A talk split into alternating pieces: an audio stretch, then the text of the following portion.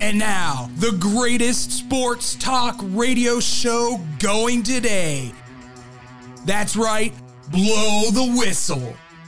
With your host, Tyler Butterball Buterball. Lonzo Ball, he's one heck of a playmaker. And he's going to set these guys up open. He's going to set up LaVine, now DeRozan, Vooch. He's going to be able to set these guys open. And last year, 37.8% from three point. That's pretty darn good. And David Double D Dykstra. Texas will be lucky to be 500. Oklahoma will be lucky to get out of there with no more than three losses. Like they're they're going into conferences where they're going to get shellacked. Andrew Pepe Valentin. This is the biggest scar on the Blackhawks, on hockey, on the NHL you could possibly think of. This was a conspiracy theory that is true. This is this was a this was a conspiracy to cover up the fact that this monster was allowed to inflict his his will on this young man and use his power as a coach. Hit us up on social media on Facebook, Twitter, and Instagram at Blow T Whistle One. That's B L O W T W H I S T L E One. And now, here's Tyler, Andrew, and David. And welcome everybody here to Below the Whistle here on SportsTownChicago.com. I am Andrew Valentin and I'm here with David Dykstra. and ah, he's not here. What a shame. Aww, sleeping beauty. yes, Tyler-. Tyler is not with us. Uh, he is waiting for True Love's first kiss. Uh, you heard that right, Emily?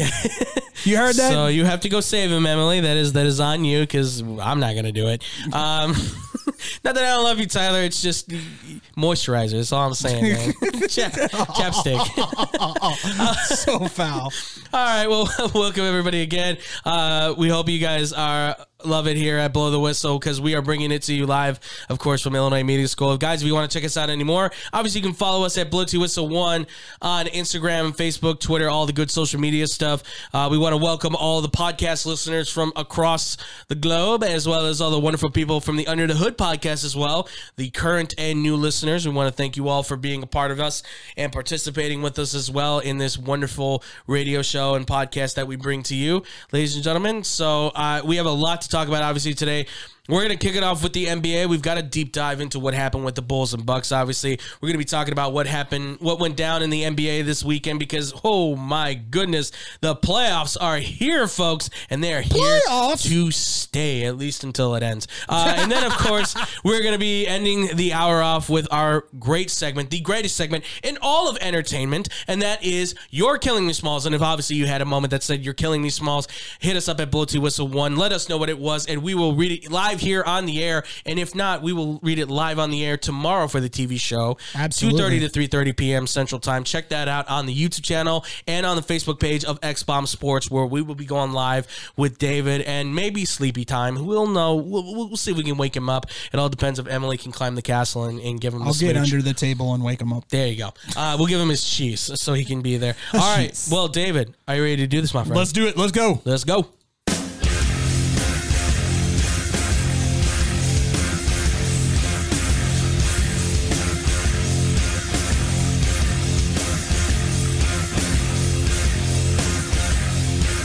Once again, I'll say it.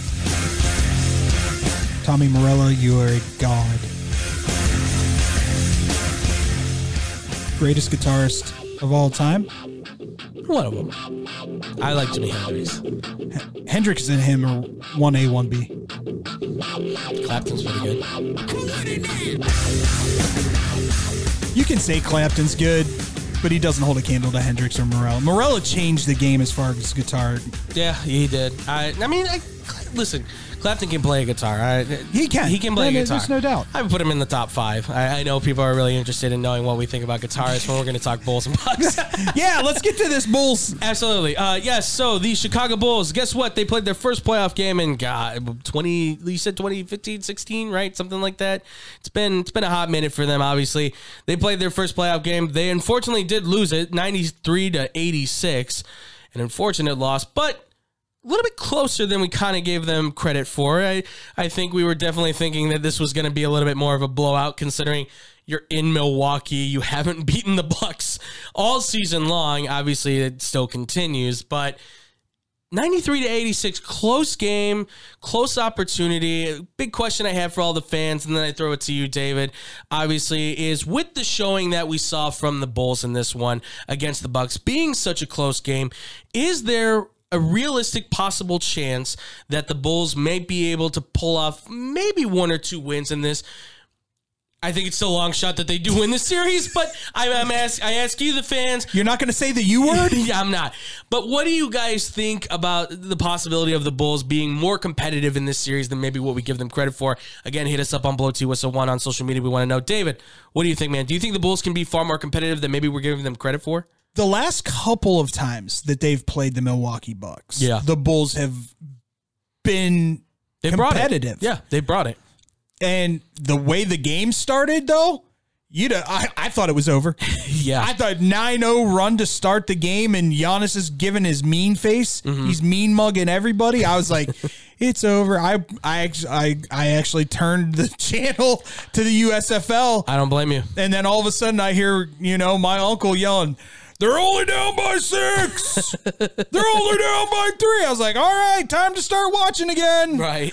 but it, it it looked like there were adjustments made at some point. Uh, things were were being done on a, a higher level as far as defensively Yeah. for the Bulls. I, I think you and I talked about this earlier. I think defensively, it's going to be more so of a defensive series than I think anyone thought it was going to be. Yeah. Oh yeah. I mean, Milwaukee's defense is spectacular to begin with. Absolutely. So, and if the Bulls can get anywhere close to what they were when they were in 1st mm-hmm. th- this should be a very competitive series. Now, am I saying that they can go? I said I'm going to stick with my. I, I'm not going to fade my fade my original prediction. I still think it's Milwaukee in four Yeah. But I think the games are going to be way more competitive than what people originally thought that they were going to be. Yeah, no, uh, that I mean that's that's kind of where I'm leaning in the same in the same asset. I still think they can get one game, and I think it'll be at home. But this team, I we said this on Friday. I said it especially. They're gonna fight, and that's what they did. They fought with these Bucks. They did not back down from this team. Right? You have Uh, uh, look, you Vooch, give him credit, right? Give him the blue ribbon. You know, you tried a for effort. I know the defense wasn't all there, but at least he tried to be somebody in the face of Giannis and Brook Lopez. But they did a great job. I mean, Caruso did an incredible job putting Jrue Holiday out of his sync. He did not play well in that game. He played. He played. They all played off. It's just the Bucks were able to hit a few more shots, kind of at the end of this. That's kind of how this game went. They had a few more opportunities that they were able to have. The Bulls, you know, first playoff game. I think a few guys might have been nervous. You're certainly wanting to prove something. This is a divisional rival. You want to beat them, and. I, I think they, I think they just maybe kind of got a little bit overwhelmed, right? Mean, DeRozan did not play well at all. I mean, the guy was like what six for twenty five from the field. Yeah, he he had a 18 very points. off game for Yeah. DeMar DeRozan. Absolutely. I mean, he did well all the well all the way around, still with rebounds and assists, but he didn't look like his old self. You know, so you got to give credit to the Bucks for for doing what they were able to do and shutting them down defensively, and credit to their offense too. They did a lot with mismatches, right? When you've got Brook Lopez going against Javonte Green, who's six four and he's seven feet tall, I'm sorry, that's it's not going to happen. That's not going to work. And like and like we said earlier, like Brook Lopez is one of the most underrated, legit big men in Absolutely. the NBA right now. Yeah, and I mean, the, look, can he hit a jumper like he used to anymore? Probably not. Occasionally he can, but he doesn't do it that often. He's he's more of that seven foot big man, stand by the basket, get the rebound, put backs. I mean, he even him, he's not really that big of a of a defensive threat. I mean, he's he's grown more as a defensive player as he's gotten older now because he's like, I can't move like I used to. I'm I'm very tired. so he's gotten better with blocking and rebounding and all that kind of stuff. So he's he's honing craft himself into that kind of player. But this Bucks team, I mean, it was beatable. They they they showed the, a little bit of an opening to the to the Bulls that they could be beaten. Obviously, if certain shots would have fallen in for certain players, you know, like certain maybe Zach LaVine. See, and and that's that's my whole thing. Let let me take it to you, Yeah. to you like this. Zach LaVine wants that high end max he wants that two hundred million. He wants that money. Make the shot. Right. You have to be more clutch than that. You want to you want to be the team leader. You want to be the man that they look to to make those cl- hit it. Yeah. Hit those shots. The only person that I've seen hit shots this year in clutch situations is DeMar DeRozan. Yeah, yeah, absolutely. Eh, he, I mean, he did it back to back nights in two different years. So how can you, how can, how can you say that the, the man is not your like go to guy? Li- Nothing against LaVine. No, but- not not anything against Zach, but if you're sitting there saying that you want this X amount of money, you want to be paid like a superstar, then be the superstar. absolutely. And, And- and, and Yeah. that being said, I'm going to be very interested to see what adjustments, because by all means, uh, Milwaukee did not have a typical Milwaukee game either. No. Now, was that because of the shutdown defense that was being played? Grant or Patty Will had a, himself He a did great. decent game. Yeah, He did great. He I- did. you went up against the face of the league, or the next face in the league, Yeah. finalist for the MVP.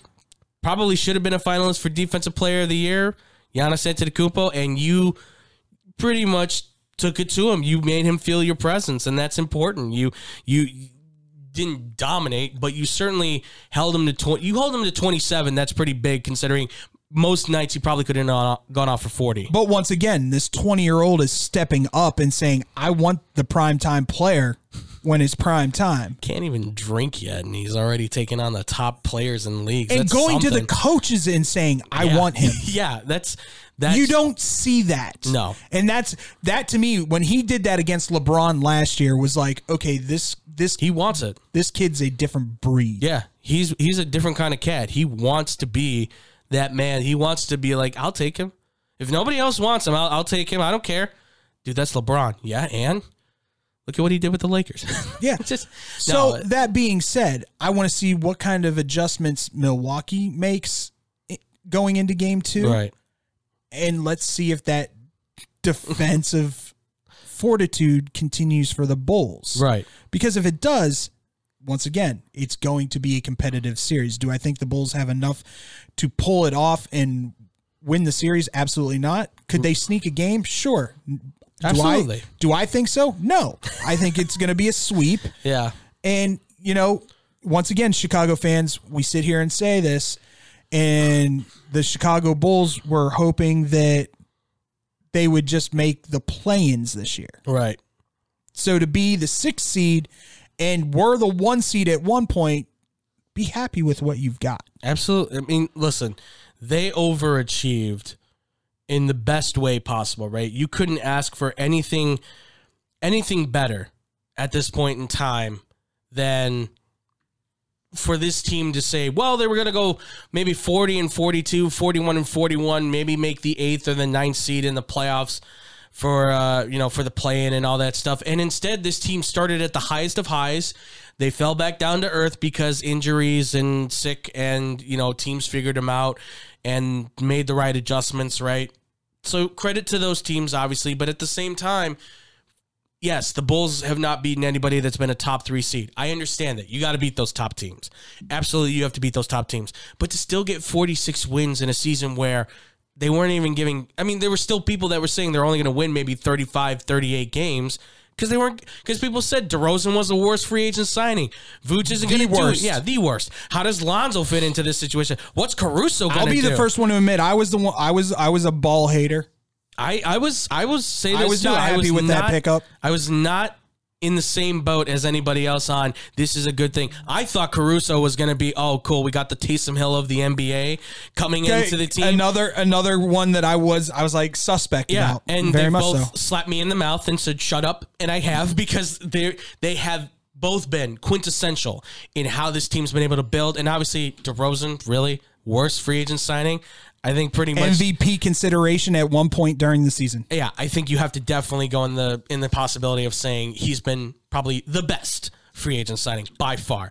Well, ladies and gentlemen, uh, we're going to be talking more on the NBA. The weekend was filled with great playoff plays. We're going to be talking all that more, plus some luck of the Irish that happened this week here on Blow the Whistle on SportsDownChicago.com.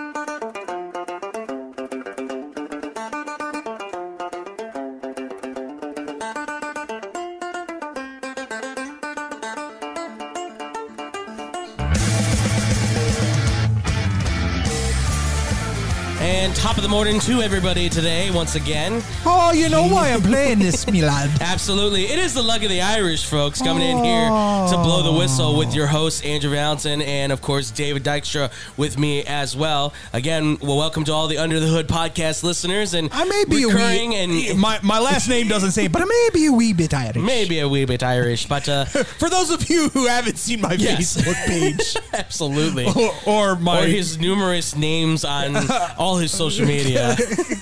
there for a while, yeah. Yes, uh, he. There's a. oh, You can't see right now, but there's a green aura that coming off Just of him. skosh. She's just skosh. Just a skosh. Four leaf clovers and shillelagh is kind of bouncing all around like like the magical marshmallows from the.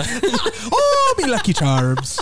all right, uh, I'll feed into it. abs- got to man, gotta embrace it, baby. Uh, yes, everybody. Uh, obviously, if you want to follow us social media, Blow T Whistle One on Instagram, Facebook, Twitter. Hit us up at Blow T Whistle Radio at gmail.com for any questions, comments. Uh, Yes, NBA weekend has been great. And for one team, as we've been kind of alluding to, it has been luck of the Irish all the way because the Boston Celtics pulled off a magical one in this in, in the playoffs. Was it was it luck though? Well, calculated luck. Let's call it that. Calculated luck I- to the nth degree. I mean, that was a great play.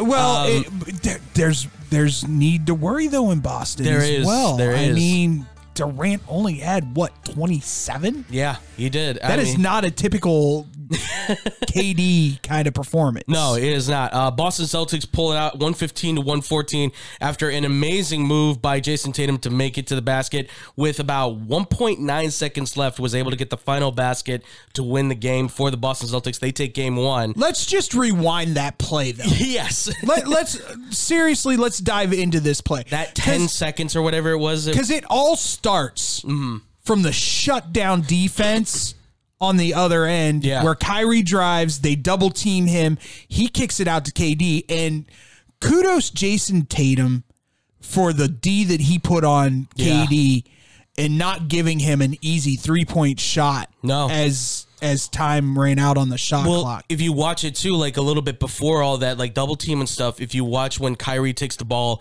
to the top of the key, Marcus Smart is on him, obviously, because Smart's their best shutdown, lockdown he's a defender. beast. Yeah, absolutely. Uh, but you watch him, KD's trying to set up a pick and roll. He's trying to set he's trying to shut it down on Marcus Smart. And Jayson Tatum is literally fighting him every inch and nail, being like, Oh, you're not setting this, like shoving him out of the way Oh, yeah. to the point where KD has to sprint to the corner of the top of the key so that this way he's set up for the shot, and that's where Kyrie rolls out, gets double team, kicks it out, and then KD tries to make his shot. Cause but Jayson Tatum smothers him, And then we- absolutely smothers him. and then we get to the other end of the court. Boston does not take a timeout. yeah, which if you really truly think about it very smart from boston's standpoint because worst case scenario you know you lose by one right, exactly. but they every in that 10 seconds i don't know if you know this or not Mm. every single player touched the ball Yeah, that's Yes. that's That's insanity. Yes. That's crazy to me. Marcus Smart somehow sees Jayson Tatum key That was to incredible. the key to the I thought he was going to take the, the low block. Oh, he, Because he, was open. You got two guys flying over the top of you. He moves up underneath them, and all of a sudden, I'm like, he's going to take the jumper. Yeah. In which he can hit that jumper. He's hit that many a times, and all of a sudden, you see him throw just the perfect. I mean, just the perfect pass to Jayson Tatum. And how Tatum catches that mid spin, ladies. So we good. slowed this. I- we were watching we went it on today. YouTube and I slowed it down. They already had it in slow motion. motion. I had to put it on slower motion because I was like, "How do you hit We, we hit the turtle Yes, emoji. absolutely. Because I'm watching this thing, I'm like, how did Tatum get that whilst in the midst of his spin? and not get fouled by Kyrie. Exactly. And he perfectly plants his foot perfectly in line with Marcus Smart's pass, catches it, and then proceeds to spin out as Oh, Kyrie's he was hands coming already around. spin like his body was contorted to the point where he was still looking for the ball. Yeah.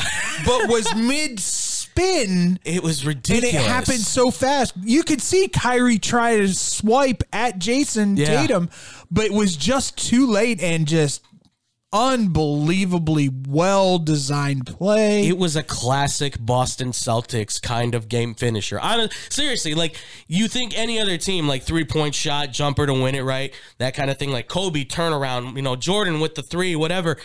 This is like Boston Celtics kind of thing. It's like lay up off the glass in the last seconds Bird, to win it. Yeah, Bird. Bird, you know, Russell, off the whatever, glass. Havlicek, something. You expect this kind of thing, right? You don't.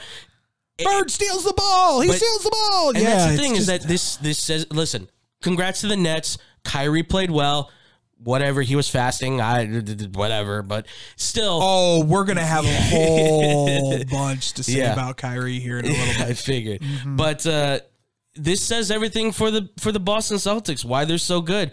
Like you said, every person touched that ball in the last few seconds. Why? Because they are team oriented to the teeth, and they went to their best player and said he's going to finish the game. You know, Marcus Smart could have easily taken that shot, but they said, let's go with this easy, simpler play. And sure enough, they execute it to perfection. You can't get any better than that. And that's what makes them so dangerous. Best best game game one Absolutely. Of the weekend, but there were some surprises. Number one and above everything else, Mm-hmm. the young the the the pups, Yes. the wolves, Mm-hmm. just smacking Memphis square in the mouth. Yeah, they they came out and with with a lot of fight, a lot of a lot of bite besides the bark. Well, they and here's, packed it up. here's here's what I'm wondering. yeah, all that that ribbing and, and people giving them stuff Right. for celebrating that play in victory. yeah, Oh, oh, you you think we're a joke, do you? right.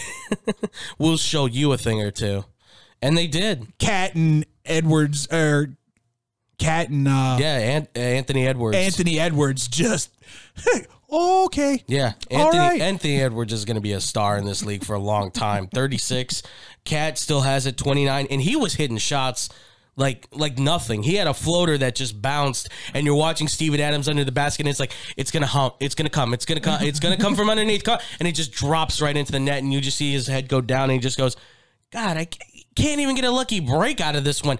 A lot of things went right for the Timberwolves. Don't get me wrong; they had a lot of lucky breaks, but this team honestly has a they have a good shot. They They're- have the talent. they have another they're again another team oriented group that took on another one that's all about you know the team play and everything. But obviously if Ja's not hitting that's a big part of you know their success right? It's Ja Morant kind of leading the charge and then everybody else kind of follows suit. But th- th- this is one of those games I I think I said it or somebody said it. This is going to be a low key kind of good up good matchup. Because this are these are two teams that for the future of the NBA it's bright Are going to be relevant. Absolutely. There, you're gonna hear, and that's the thing is like you hear about the Timberwolves and you say like all the things with the celebrating, like they kind of have a right to celebrate. How long has it been since they've been in this position? It's been a long time since the Timberwolves can say we're a playoff team. That sounds weird. Like the Timberwolves don't say that usually. So And and then you have you have matchups that you thought were going to be highly contested. Yeah. And and the 76ers come out there and just go, "Nope." yeah, but not not who you thought it was going to be, ladies and gentlemen. nope, not even close. Tyrese Maxey decides, "Nah, why not? Let's do a playoff career high of 38 points." Yeah. I was uh, that that shocked me, but he hit. He was hitting everything. Everything. He was on the hot hand, like, very much like Anthony Edwards. They were running a hot hand with him. And kudos to Harden yeah, to to going, "Okay, I don't have the hot hand today. Let's go with the guy that does." yeah. Fourteen assists, and he was perfectly dishing them to Maxey. He was getting them out there. He, credit too to Tobias Harris. He really stepped up in this game too. He was able to. He was second leading scorer on this team. He had a really solid game all the way around. This 76ers team that we know is good. Yeah, we uh, but I good. thought the Raptors would give So them. did I. Gave the Raptors a lot more credit. I thought they were going to come in and And it, granted, one game sample, right. but Yeah. Shout out by the way to Siakam. Played Joel Embiid really well. Really frustrated him. But we know obviously Embiid can do a lot more. I want to I want to go over one other one other performance from the weekend. Yeah. a- and, get get your your thought on not just the player but the team moving forward. Okay. Donovan from the Jazz. 30 of his 32 points were in the second half. Mm-hmm. Was this maybe Donovan Mitchell's coming out party?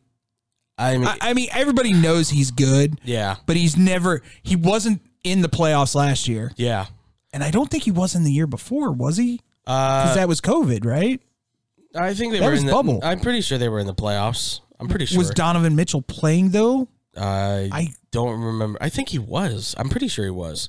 But does this make, in your eyes, Yeah. I, I want your opinion on Yeah. this.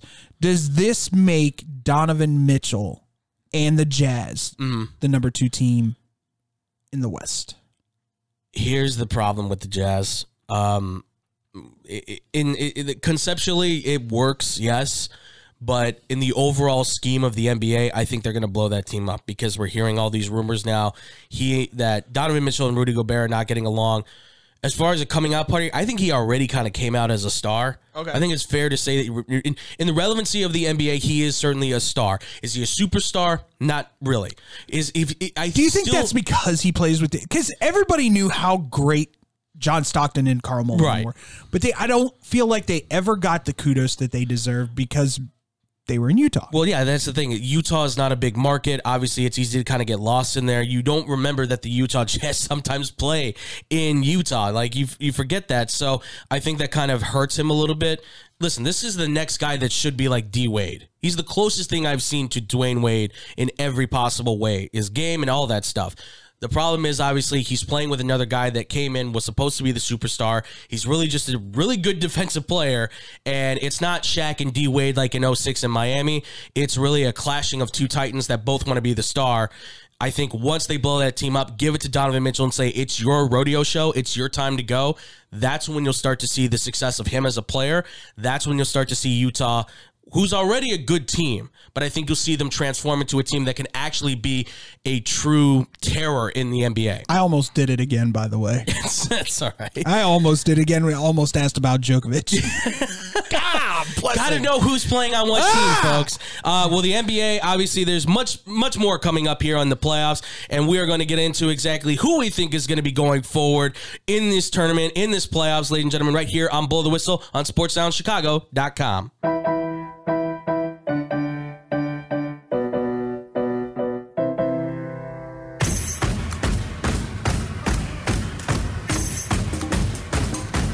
And here we go, folks. That's right. You're listening here to Sports Sound Chicago's very own Blow the Whistle. I'm Andrew Valentin here with David Dykstra. And obviously, ladies and gentlemen, as we all know, the NBA playoffs have officially started this weekend. We're the first handful of games. So everybody's kicking off their series in the start. But we still have much more to go over, ladies and gentlemen. So, obviously, the question I have for the fans, and then I throw it to you, my man David, for the upcoming games here in the NBA, and really just let's just draw it out to the series. Let's just do the series as a whole. Which series are you looking most forward to going forward here in the NBA playoffs? Which teams do you feel like can possibly pull off the upsets going forward? Again, hit us up on social media at Blow Two Whistle One, Facebook, Instagram, Twitter. We want to hear from you guys. David, what do you think, man? well, I mean, not not to throw shade at our listeners by any means, but if you all aren't out there going, Boston and Brooklyn is the game in the series that we want to watch. Yeah. You're a moron. Um, that one We love game, you, but- we love you, but you're crazy. um, that just that one game sample size. Yeah. Like That I think it it's it's one of those things where you know eh, things get hyped up so much. Mm-hmm. North Carolina Duke. Yeah. gets hyped up so much and you're just you're sitting there waiting for the game going there is no way this is gonna live up to it does and more Oh yeah. Well, and this is like and and this is the same thing Yeah. you hype it up you hype it up this should be the the eastern conference finals yeah. without yeah, a this- shadow of a doubt This should- matchup should have been more toward. This is again like what we say with the tournament, right? Yeah. You've got Illinois and Loyola meeting up in the second round or whatever it was, and it's like that's not supposed to happen. that's Come on, 16 elite 8 people come You're on killing me, Smalls. Uh, too soon, too soon. Um, But no, I mean, listen, I don't want to go on the social commentary on this thing, but this is kind of like the social media thing, right? Like we get so overblown with the hype to Yeah. the point where it's like, oh, this can't live up to the moment, right? Because it's been talked like it was talked about so much with UNC Duke. This is going to be a big game, going to be a big game. We hyped it up like crazy to the point where I even I was going like, did we sell it a little bit too much for ourselves? Like Did this we is going to be oversell and it, but no, it played out perfectly. It was exactly the kind of game you wanted. Boston and Brooklyn, it's exactly the game that you wanted. This was this was one which I mean, some people were underselling this. Some people really thought this was going to be a blowout by one team or the other. I some people were saying the Nets were going to blow out the Celtics. I don't know how that happens, but sure. I, I had a feeling this. I think we all said this is going to be probably the biggest matchup of the NBA playoffs, and it, it right now so far, Game One has proven to be just that. Yeah, I know it's crazy, right? Just like I, calm down dude we're we're bending the space time continuum for you, ladies and gentlemen. Just how, that's how good we are. But uh, it's I you look at these playoffs. The one I'm interested in because we were just kind of talking about the player making sure that he's actually on the right team is uh is the, is Denver Golden State because even though Golden State certainly outplayed Denver and we know it's Jokic versus the entire group. The one matchup I'm really interested in is Jokic versus Draymond Green. That has been a huge already. That first game, that was a huge matchup between the two of them because you know Draymond played his butt off against Draymond Jokic. and, and as much as everybody wants to sit there and, and talk stuff about Draymond and blah blah blah, Draymond steps up to a, a different level when playoffs hit. Oh, absolutely. He's one of those players that just has that that ability to flip a Yeah. switch. I mean, we talk about guys like Oh, play- yeah, playoffs? right? You talk about guys like playoff P and playoff Harden. Playoff Dre is pretty good. Yeah. he's pretty good. And I mean, here's the thing, too, folks. Like we talked about the Bulls and the and the Bucks here a little bit earlier on. Uh, in case you didn't catch that, um, if uh, if if you watch the playoffs every year, defense kicks up in the playoffs for the NBA. Everybody is starting to lock down. Everybody's starting because now it counts. Now's when it, the regular season, well, just outscore everybody, all that stuff. Now you want to play defense. Now you want to block shots. Now you want to get more rebounds. The whistles also, too, by the way, get swallowed by the refs. So now you can get away with a little bit more. So now is where defense really starts to kick up. Now you get more aggression. And honestly, I, Draymond versus Jokic, you can see it. Draymond's all over, all over the Joker. He's not letting him get any easy points because they know if he goes for 40, it could be over. So I, I'm I'm intrigued with that matchup especially. I mean, if you want to talk about matchups that you know, I'm I'm sitting here going. First off, Phoenix looks really good. Chris Paul is not for I he is not 41 years old. That is a bold faced lie. He is like 29. 19 points in the fourth quarter. Cannot be 41 years old. I don't believe it. One, two, Ayton's starting to pick up his game. I think it's playoff Ayton with him now. Oh my good night. Okay, so all that being said, you asked, you know, possible upsets. Yeah. As much as I hate to say it, Wolves, It's possible. Wolves, Yeah. and I don't want to say it because, damn it, we deserve to see more Ja. Oh, absolutely. Uh, he looked great in that game. He looked great.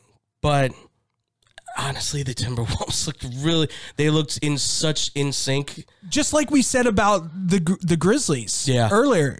Are are the Wolves too young to realize the moment? Right. Well, I, here, here's what I'll say for the Wolves at least. They have the perfect blend of youth with the experience, right? Like Karl-Anthony Towns, certainly adding adding Patrick Beverley to that roster. Not only is that adding defense, but that also adds a veteran voice. So I think that helps the Wolves out a lot more. Whereas the Grizzlies, they're just like, yeah, whatever, playoffs. Like we're all like 22 years old and living the dream. And Ja's like, yeah, I should be MVP, so I'm just gonna drop 30 like it's nothing. Because I, I, I mean, for them, it's certainly athleticism and the youth and the speed of the game for the Grizzlies. Whereas the Wolves, they at least have some veterans on their team where they can kind of they can kind of rely on them more to have that knowledge for them. Uh, as far as like an upset goes, I still think there might be a chance for the Raptors.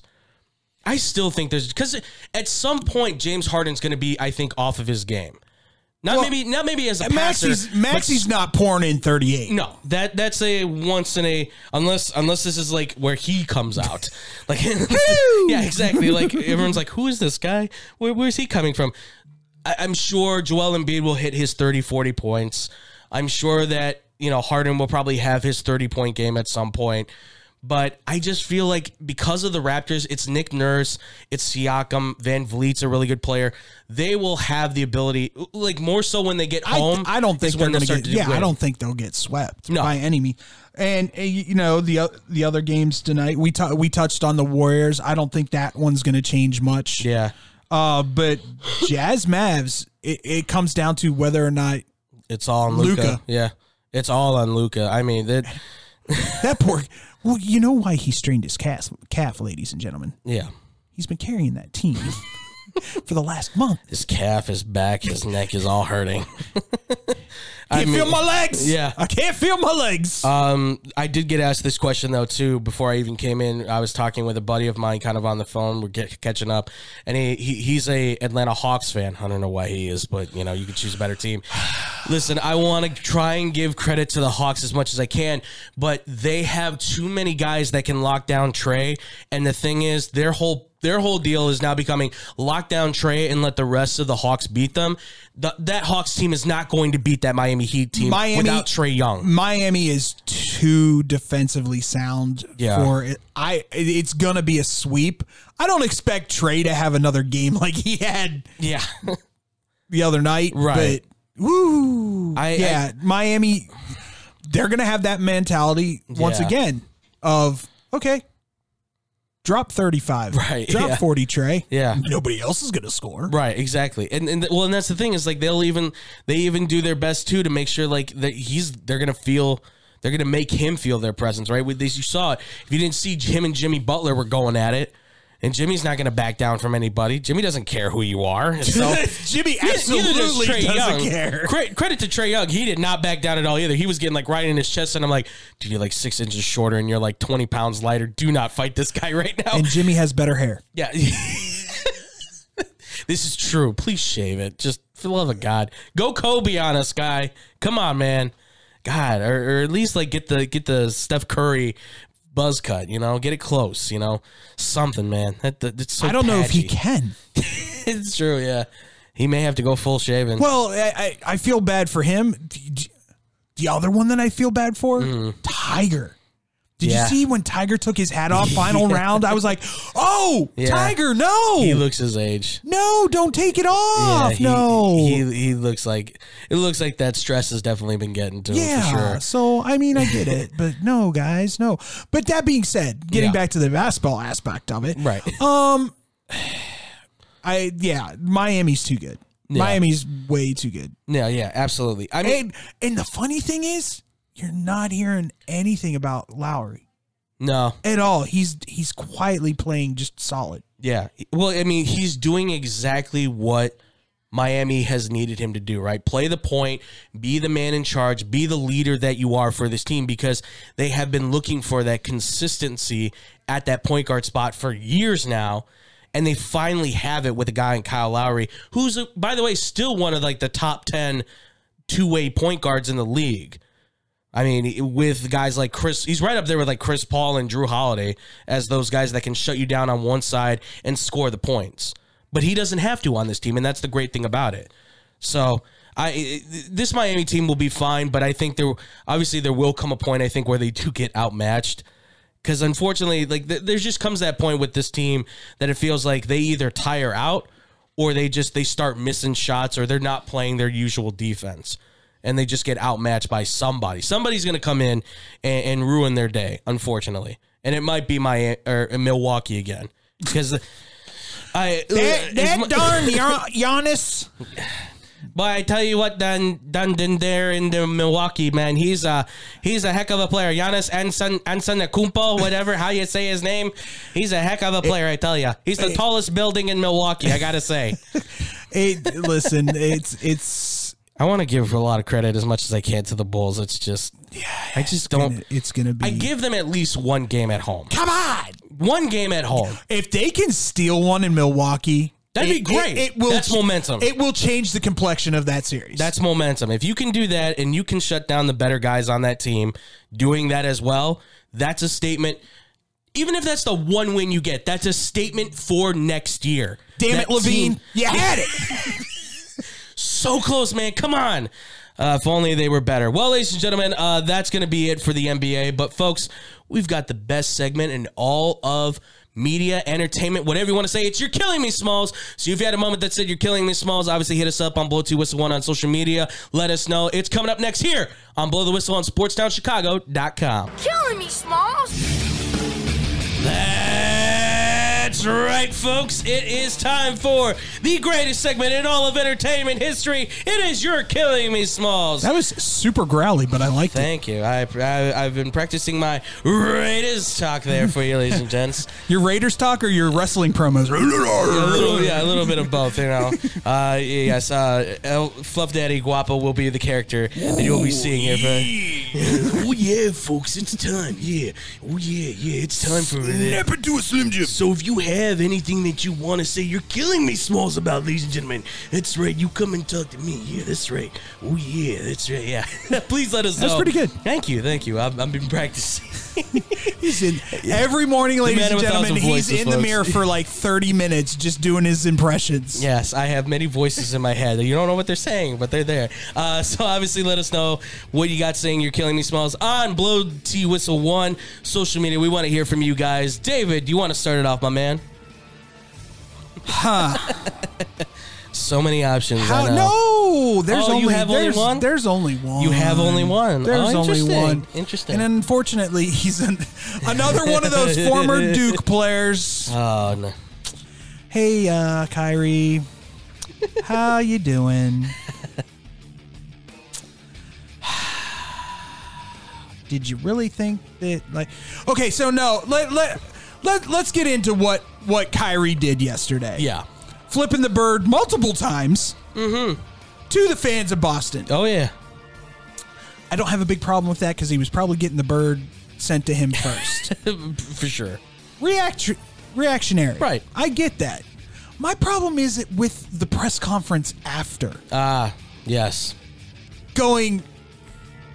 It, it- there's no aggression towards that. No, dude, that is an aggressive form of body language. Right. Flipping someone the bird is an aggressive statement. Mm. It is full of aggression. For you to sit there and go, that's that's it's reactor, reactionary, not aggressive. That's not aggressive at all. You're sitting there flipping the bird, doing the boo-hoo sign. Yeah. You're You're egging them on. I mean, but it's not aggressive. yeah. Come on, dude. Really? Come on, Kyrie.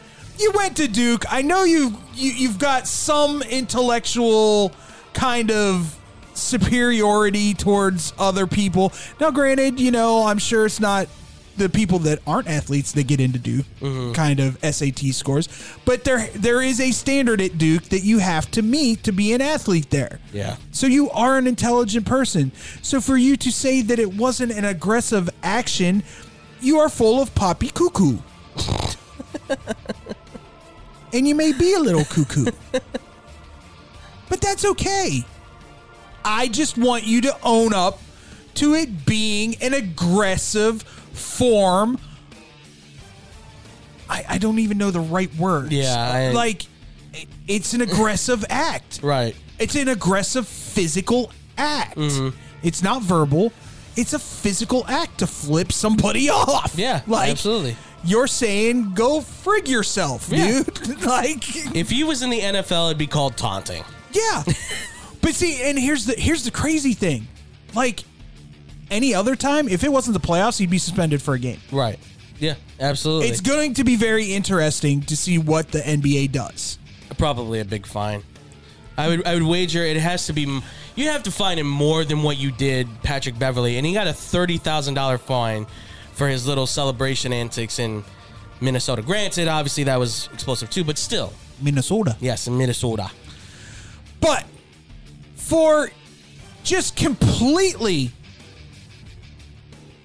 being an absolute, I don't even know, mental case and saying that it was not a, an aggressive act. Kyrie Irving, I give you a big old. You're Killing me, Smalls. Unbelievable. Like, He really loves the bad guy vibes. I think at oh, this point, I, I- I'm starting to think it's a Duke thing. yeah, it's it's possible he might just Mason be, Plumlee loves being a bad guy. Grayson Allen. Well, we all know about Grayson Allen. And well, he likes being the bad guy, but he doesn't realize he's not. He's not the Joker. He's kind of like that side character that you always hear about in Batman characters. You don't really care about. He he's just- he- Harley Quinn. yeah, he's. Can I help you then, Mister K? there you go, fucks. All right. Um. What you got, buddy? So mine has to do with the NBA playoffs as well. So Sweet. yeah. Uh, if you don't know, obviously game one, we were just talking about the Wolves and the uh, and uh, the Grizzlies. Very good game. At some point, the game had to come to a stop because it had appeared. That's right. Yep, that a woman that had chained herself to the basketball hoop. I'm not kidding here, folks. Uh, this is Zoe Rosenberg of a protest group called Direct Action Anywhere, uh, which actually she is in. Sounds like a, an insurance company. I know, right? Insurance claims company. It's actually DXE. That's how their the, the the little logo is or whatever. That's like their short name for it. Uh, she's actually connected with the same woman, uh, the woman named Alyssa Centurio, who you may have heard of, who was the woman that was glued to the floor in their playing game the week before.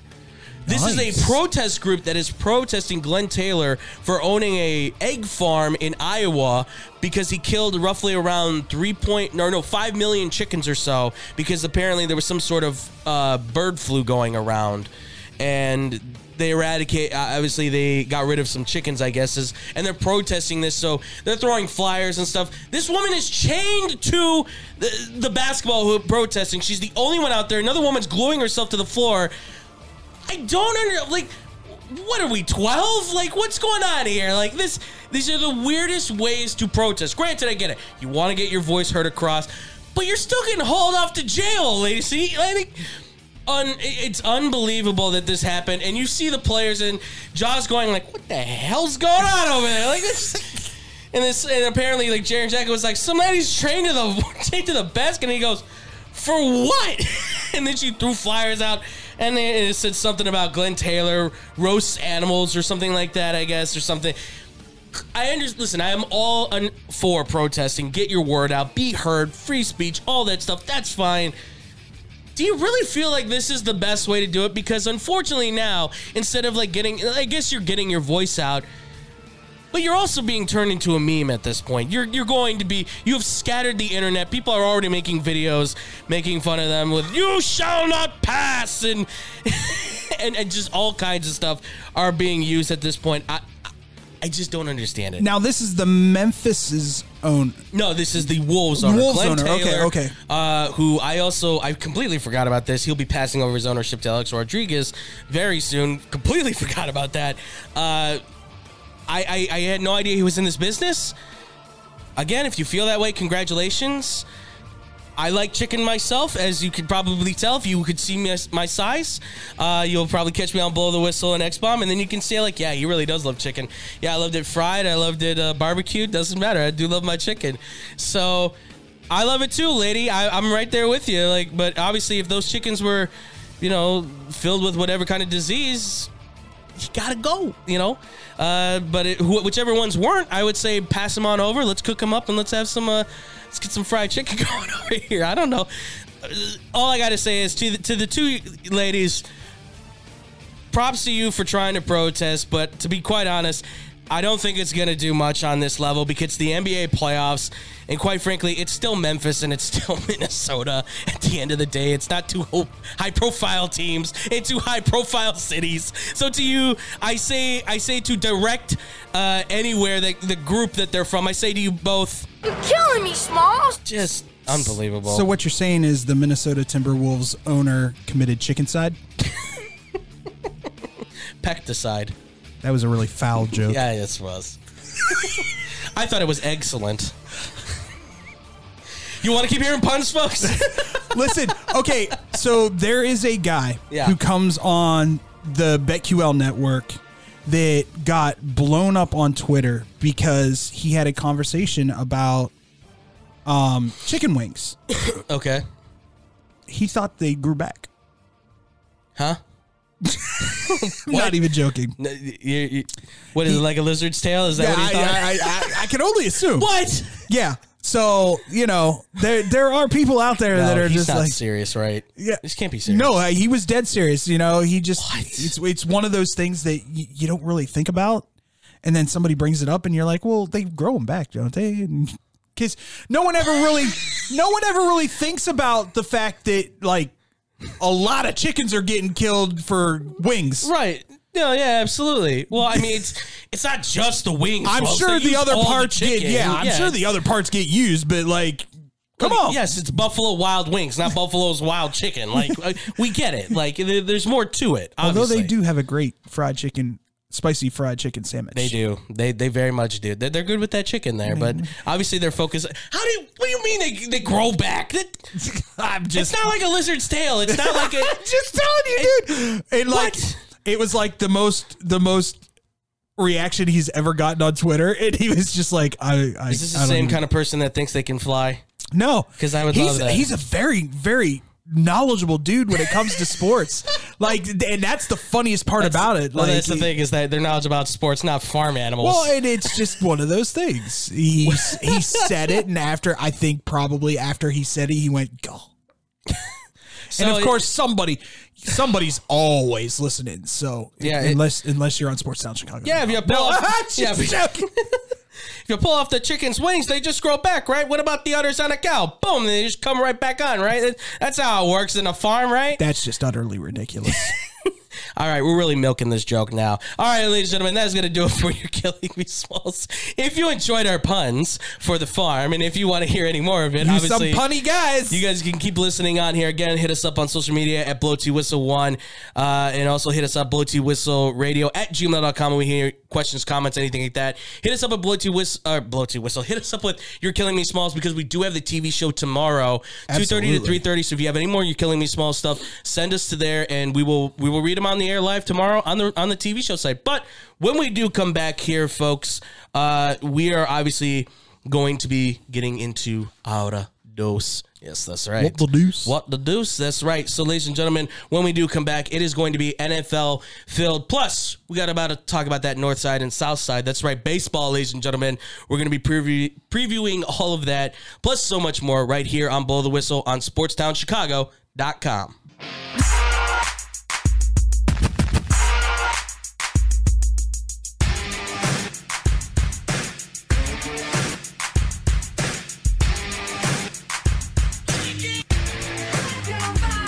That's right, folks. We are kicking it here in SportsTownChicago.com. It is Blow the Whistle. I'm Andrew Valentin here with David Dykstra. Of course, you guys can hit us up on our social media, Blow T Whistle One. Yes, ladies and gentlemen, that's right. We're bringing you hour two. That's right. We got a lot to talk about here. Uh, maybe do a little bit of rehashing. We'll see what we got, folks. Uh, we do have the NFL, of course, that we're going to be hitting off with.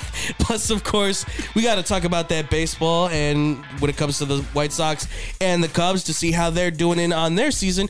And like I said, who knows? Maybe we'll uh, maybe we'll revisit some topics from past ago. We will see at the top of the hour. at the yes, we will At the next top of the hour. yes, we will see uh, how it all goes down, ladies and gents. But uh, let's kick this off. Yes, the NFL draft, ladies and gentlemen. No, no, no. You don't know? Let's let's, No? let's talk about the big Okay. the big story. Yes. Mister Mister the new Mister Wan Wan. Oh, do we have to? I mean, I find it very interesting that Carolina is in on Baker Mayfield Well, to a point. yeah, I To a point. I would say I think the the move for Baker. So yeah, obviously, if you haven't heard, uh, let's kind of kick it back to last week a little bit, shall we? Just Yeah. real quick for everybody to know. So Baker went on a podcast called the YNK Podcast. Really, kind of like spilled the tea out. Really, kind of let it loose. Said the Browns did him dirty. They said one thing, then they do another. He obviously was then It's business. Yeah, he was talking about the fans, and obviously he's like, "How would you like it if I came to your cubicle and booed you?" And it's like, okay, if you want to Like do if that, he really fine. wanted to be an a hole about it, though, he Yeah. could have been like, uh, "Must be nice to uh, want a guy who's."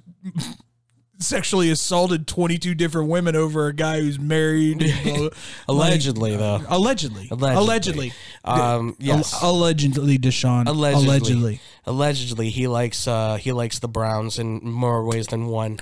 Uh, yeah.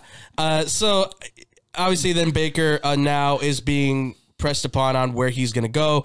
He also said that he thought the Seahawks are going to be his best bet. It sounds like the Seahawks are going to go with Drew Lock. Obviously, I think they have other plans involved for that I don't now. even think the Seahawks are going to go with Drew Lock. If you want my honest opinion, There's a lot of talk that they might maybe be looking uh, like elsewhere. Not obviously, not not just in the draft, but you mentioned that obviously they're bringing back a certain somebody. I think Geno Smith's their guy. If you want my honest, I, everybody wants to laugh at Only it, Only the Jets have ever said that, folks. only only the Jets, and that was for like a season. I think he's matured in the years that he's been in Seattle. yeah. I he looked good when he replaced Russell. He knows the system. I mean, he he's got he's still got the skill to play quarterback. I don't know if he's got it to play in an elite. I don't level. think they're looking for any. They're are they? for- they're they? for- are, listen, let's be real here, They're looking for Andrew. five wins. Are they looking for elite level this year? No, they're looking for five wins. They're looking for four. For the love of wins. God! Next thing you know, they'll be bringing back Marshawn Lynch and Steve Largent. Don't rule that out just yet. They might do that. Steve Largent, and I will rule out. yeah, probably. But I can understand why Baker Baker's choice of destination would be Seattle. Oh yeah, because obviously you've got two great wide receivers there. You've got a coach that's been. But will they have the those two great wide receivers by the end of the Uh, draft? That's that's a, a, good, real that's a good, good question. That obviously is going to stay. But yes, now he's being connected to Carolina. Obviously, it kind of makes sense because I mean, listen, Sam Darnold. I know, I know you're a big fan of his in in the sense that you don't think he's ever gotten a fair chance because he got hurt last year, and I and I contend with that as well.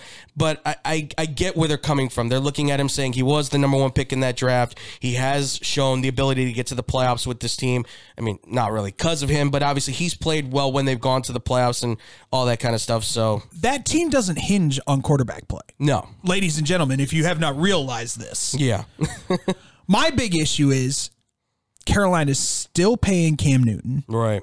They're still paying for Teddy Bridgewater. Yes.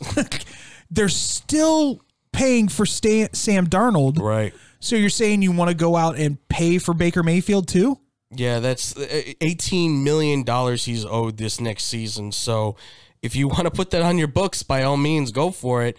But uh, Robbie Anderson, the wide receiver for the Carolina Panthers, really expressed his opinion by when uh, when uh, the question came up of care or the info came up of Carolina on Twitter of him obviously being connected with Carolina. And he yeah he basically said no with like seven O's at the end of it with a period to make it a statement by the way. But in all honesty, though, yeah is Robbie Anderson really the guy that you got to placate to on that team as far as wide receivers? no that would probably be DJ Moore that'd probably be Haven't heard squat from DJ, have you? Right. Well, and uh, here's the thing: Robbie Moore is a very outspoken wide receiver. Right. He's a very outspoken player, kind of in general. We we've kind of learned that now from his years of being in New York and kind of being like, "How do you think the Jets are doing?" And he goes.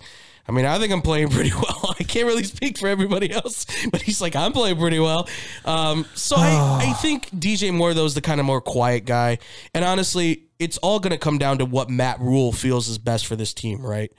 Because at this point, I don't think you can say we've got Christian McCaffrey full on, full You're go, not going to. He hasn't played a full season in 10 games in two years. yeah. You're not going to get everything that Christian McCaffrey has. I still think they should consider trading him at this point. Because because right now, this team is kind of like in a, they don't want to say rebuild, but they're in a, they're in a point where they have to really think about what do we have that we can build around. You have DJ Moore, you have a couple of key pieces on defense that you can work with. Other than that, it's really kind of just a mishmash of other guys that you can drop one way or another and not look the other way. Here's the problem with the whole let's trade McCaffrey issue. Yeah. They're never going to get what they want No, ever. They will never get a first round pick for Christian I, McCaffrey. I guarantee you, i- if I'm a GM of a NFL franchise, Mm-hmm. the most I'm going to give for Christian McCaffrey is a third and a fourth. I would probably say there's at least one team that would probably bite on a second. A second, and possibly. that'd probably be but- Houston. just because just because Houston just seems to really love its running backs kind of situation. So let me let me ask you this. Yeah. Going going forward and, and focusing on the quarterback issue of the Panthers. Okay. Who fits that system better? As a quarterback? Malik Willis? Because now we're we're going to get Yeah, into the draft here the in a little bit. yeah. Tease. Um, who do you believe fits that system better, Malik Willis or Pickett? I would honestly here's the thing. I think I think both have the benefit of fitting into that system for Matt Rhule. As far as what you're looking at with that team right now, I do think Pickett works because he is in his own regard, he can throw the ball deep, but you don't really need Malik Willis's arm because the only guy that you've got to go down the field with is DJ Moore. And Kenny Pickett's still got a decent arm. He can still go downfield to DJ Moore. Moore's one of those receivers that can easily It's just not going to be on as tight a rope. No, exactly. So, but you're going to get accuracy with him, and I think he's also got leadership skills that you can use and say, "That's how we build our future. This is the kind of guy we need to center around." So now you have that building block. The greatest comparison explanation I got for the differences between the 2 Mm-hmm. Is that Pickett is the more quarterback ready to play this season kind of quarterback, Yeah, but the ceiling is the floor. right, You're getting what you get when you look at Kenny Pickett. right. There, there is there is very little that he's going to grow with. I think at this point, I don't think he's going to fall off either. I think Yeah. you're going to say, if anything, he's going to probably sit just above guys like Ryan Tannehill because he's got a little bit I was gonna say arm. top 15. You could probably be there. Yeah, I would. I could think. I could see him kind of becoming a Kirk Cousins with a little bit more size to him, if you will, kind of in that realm. yeah, I, I know. I, I it's not really something to like wish for, but it's kind of where I see him at at this point, right? At least at this point, coming in as a rookie, you can probably say Ryan Tannehill, Kirk Cousins, because he's got athleticism, he's got an arm. He's got accuracy, and he certainly has leadership skills as a veteran quarterback going into this draft. So there's a lot to be desired there, and you need that with Carolina right now. You don't have somebody who can be the voice on that offense and step into that role. Sam Darnold's good, but let's be honest, he's not a he's not a bang on my chest kind of guy. I'm the leader. Baker is a guy who's going to bang on his chest and be the leader, but he's also going to be He's the guy gonna, that says this, says he's that. He's going to tweak some people off. Right, exactly. And he's already got Robbie Anderson being like, ah, no, dude, you come here, we're fighting. So he didn't say that, but you know. and, and with Malik, it's the floor is what it is right now. Right. But that ceiling could be It goes through the roof. could be. He could easily be bigger Russell Wilson. That's I- easily what I he was going to say bigger. Bigger Kyler. No. uh, bigger. Uh, oh my gosh! I blanking. We're not gonna get the name out, folks. Ah, Baltimore Ravens. Lamar Jackson. Yeah, Uh, yeah, with a better arm. Yeah. That- that's what I'm saying. Yeah, it's like better a- arm, yeah. with, with with a bigger arm. Yeah, I could. Yeah, I could definitely see that. It, it- I listen. Malik Willis right now, I do think is the top quarterback in this class. Don't. You hear that, Atlanta? Seriously though, going. I mean, any team that's going to take this kid, if you don't have a quarterback, he can be your like step in, go to, start over. I'm sorry, Marcus Mariota is fine. But I think Malik Willis could win that job.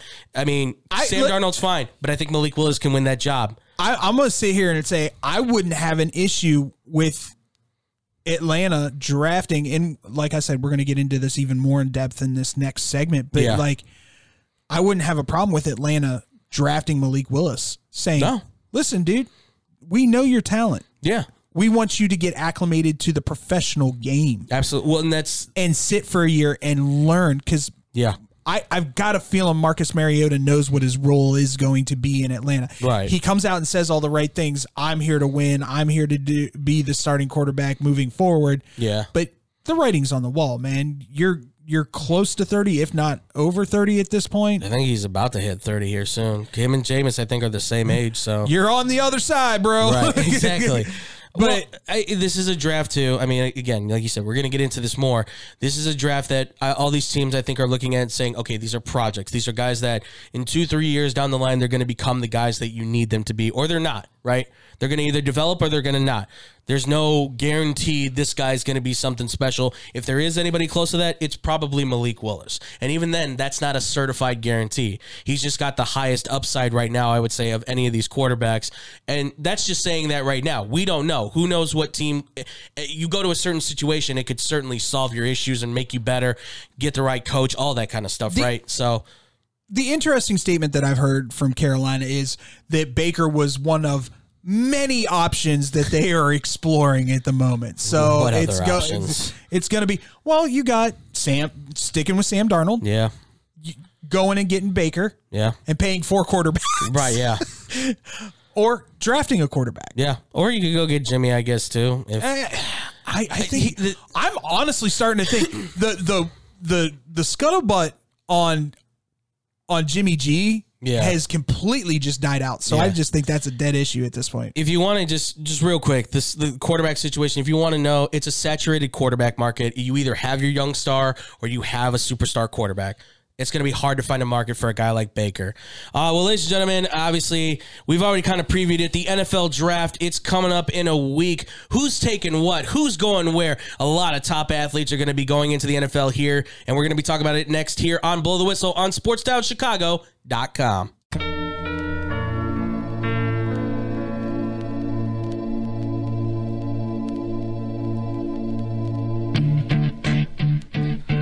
Look, you had one pick in the NFL draft, who you taking? So I ask you, all the fans, blow the whistle. Hit us up. Blow T Whistle One on social media. Who you taking? I don't have a rap for this. I'm sorry, folks. yes, that's right. The NFL draft, 2022 NFL draft, is officially here. And I just asked the question who you picking with the number one overall pick? And obviously, look, there's a ton of picks in here. The draft is happening April 28th, Thursday. It is going down. We're going to find out who these teams are picking. I love the NFL draft. As many, if you don't know this, folks, uh, college football obviously is is is something that David lives in lives for. Obviously, and I do as well. I love watching these guys kind of go from college to the pros, and this is it. So yeah, to all the listeners out there, how do you feel the draft's going to go out? Who do you think is going to go number one to Jacksonville? How do you see the top ten poison out? Answer all those questions to us again. Blow T Whistle One on Instagram, Facebook, Twitter. We want to hear from you guys. We want to know what you guys think for the draft. David, obviously, there's a lot that we can talk about here with the we could go forever on the NFL draft for sure. But with the upcoming picks, I mean, what are you feeling like is going to happen with this number one pick, and how do you feel? I mean, not even just the number one pick, but also then too, who do you feel are like the top key guys in this draft that are going to be like you you cannot miss on these players kind of guys. Ooh, Aidan Hutchinson, of course. Guy's a beast, an absolute beast of a, of a defensive lineman uh, from the University of Michigan. He's probably the only guy, at least from my perspective, that I've said that feels like he can be the next JJ Watt. I mean, I just saw, I think it was uh, on uh, NFL Network on the morning show, they were saying that somebody somebody was saying that I, he, they think he's a better athlete than the Bosa brothers. And that's a statement. That's that's saying a lot because Nick and Joey are clearly two of the top defensive ends I think right now in the league, but Aidan Hutchinson is an absolute monster of a player. I mean, what 16 and a half sacks I think with uh, Michigan obviously led them to a great run to make the college football playoff. That defense was incredible, incredible. So, uh, clearly one of the top players I think in this draft, bar bar none. So, um, God, I really want to try and root for Kyle Hamilton. I really He's do. dropped so He's- he is- much. He's falling out, and that might just be because success when it comes to safeties. Because what Derwin James is the last guy that really kind of has come off the ground as far as the safety goes. You know, because I think, and that's the thing is like it's either Jamal Adams where it's like, yeah, he's fine, but he's not exactly an impact player anymore, right? Or it's a guy like Derwin James or something that's going to be like showcasing his talent to you. So I, and I mean, he's big and he could play linebacker, right? Because he's 6'4, 220, something like that. So he could be like Isaiah Simmons for Clemson and maybe convert to a linebacker. But he's he's extremely talented, and obviously, when it comes to this draft, you know who needs a safety more than ever, right? When you can find a guy in the later rounds, maybe somebody from Penn State. I don't know. I'm just uh, I'm just spitballing on that one there. But I listen. There's a lot of guys in here. I I want to talk about one though in particular Okay. because this is the one guy that you and me we've had a lot of conversations on. It's Kayvon Thibodeaux. Oh. Now, I, I there's a lot of people that obviously kind of jump back and forth. Is he talented? Absolutely. Kid's got top five talent written all over him, but I think his mindset, as much as he is very showboat and I'm going to beat my chest a little bit, and I, I'm all for that.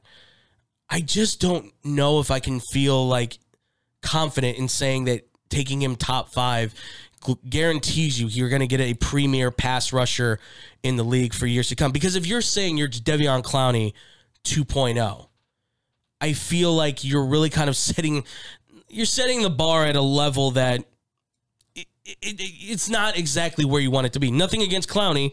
He's a fine pass rusher for what he is, but he's never he's he's not anywhere near the hype that he was as a number one overall pick. I mean, it makes sense why the Texans would want him then. Very true. Yes. Um, From Mario Williams to Jadeveon Clowney to like, Kayvon Thibodeaux. Yeah. uh, to me, he's probably the one that I fear the most about being a bust. yeah. It, and he did the he High did- risk, high reward well, kind of thing. Not only that, but he did the Josh Rosen. yeah. I'm the best player in the draft. Anybody who doesn't draft me will regret it. Yeah. No. That always comes back to people in the butt. I'm sorry. It always does. That's why Ahmad Gardner would just kept it at, I think I'm the best player in the draft. There's so, there's so many things that could go down. Yeah. It, it not just. I've heard rumors that you know Detroit might be looking to move out of that two spot, There has been talk. Yeah. They could be especially looking if to get more they can't, picks. especially if they can't get Aidan Hutchinson, Yeah. which is who they want. Oh, yeah. Well, Dan Campbell already came out and said that he feels like Kayvon Thibodeaux is a guy that doesn't fit his culture. Well, of course not. So he's out at number He two, He wants team like. players. He Right. doesn't want an eye guy. Yeah. And let's be honest, Aidan Hutchinson, local Michigan kid, turns into the star at Michigan, plays for the Lions. You can't get better at not only selling the tickets, but probably improving your team as well.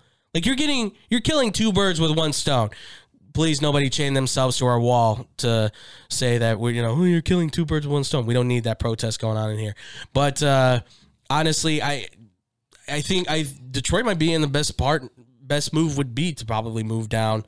Maybe do it with the Saints. I mean, they got two first round picks that are just sitting there.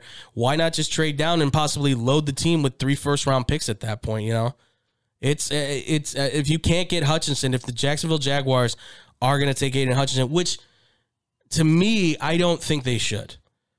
Nothing against Hutchinson. Hutchinson. It's not that he's not worth the first round number one pick. There's just other needs you need. By the way, you have a quarterback.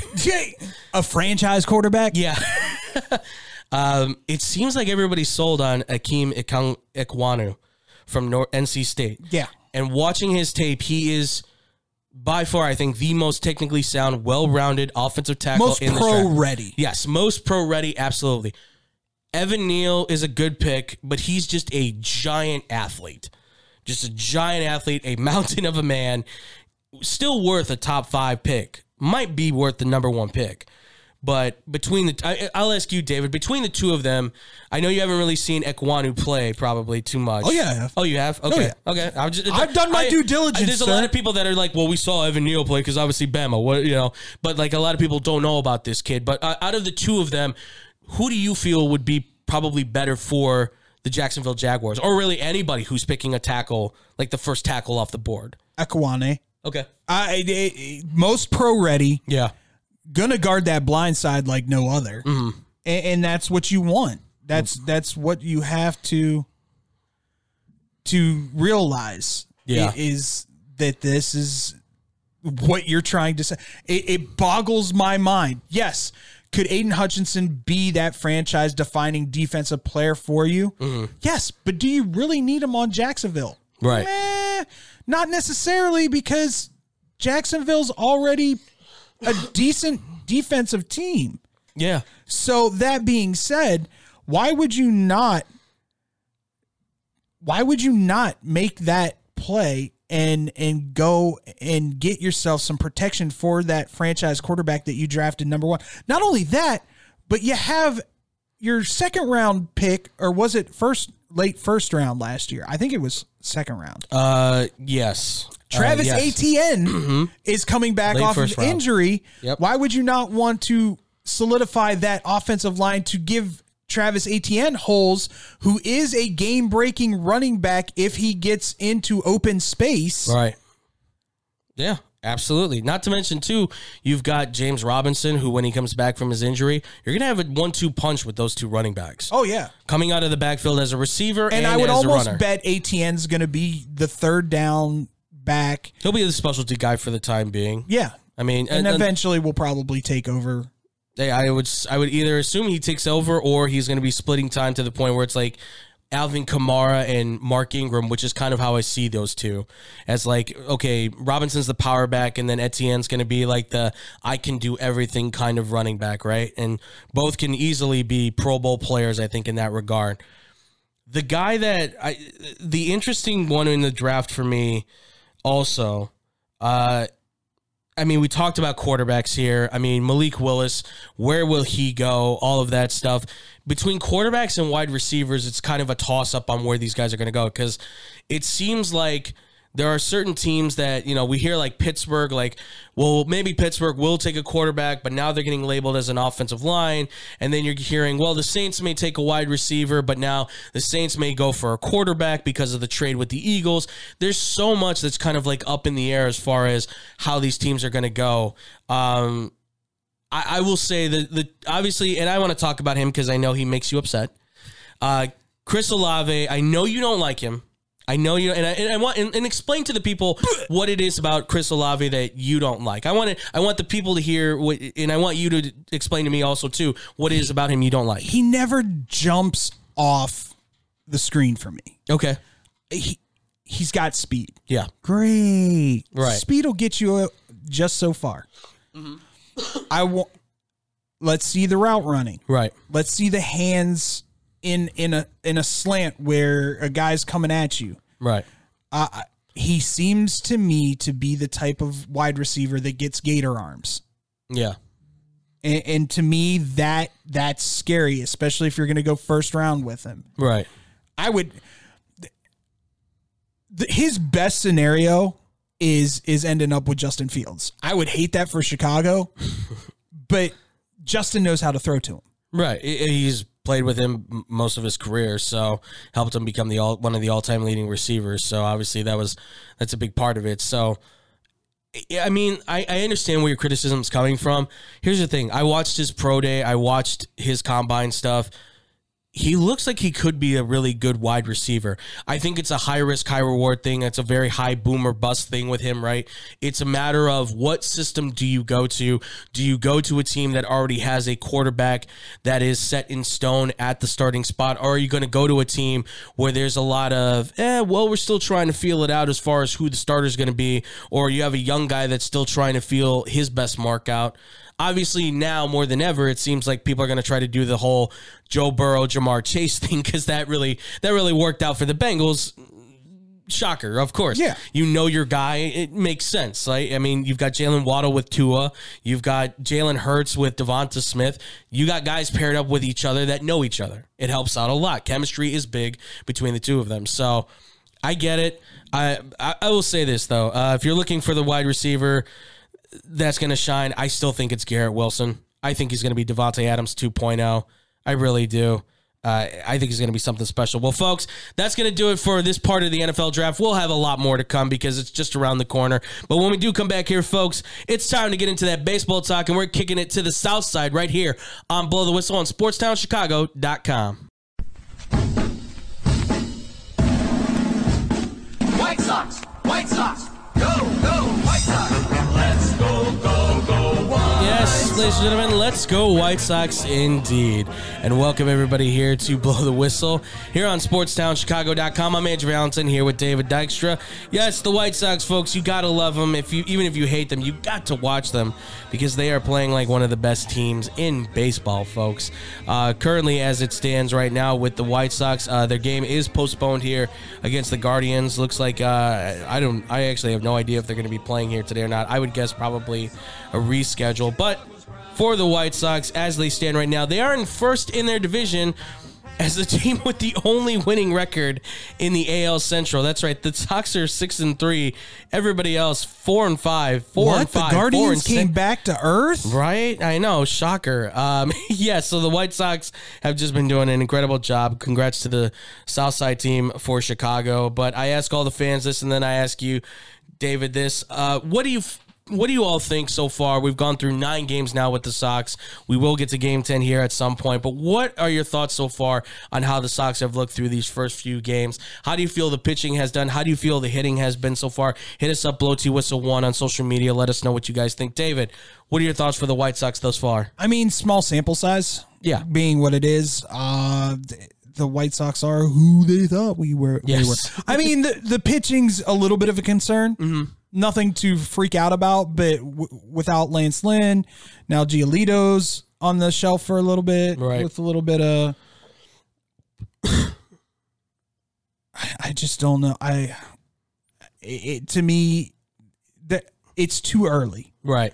I, so very far, soon. so far, so good. Yeah. Uh, the like we talked about on Friday, the the bullpen looks great. hmm Hendriks is who Hendriks is, yes. and, and this team looks to be solidified. So, and and I think when when AJ Pollock comes back, things will get even better.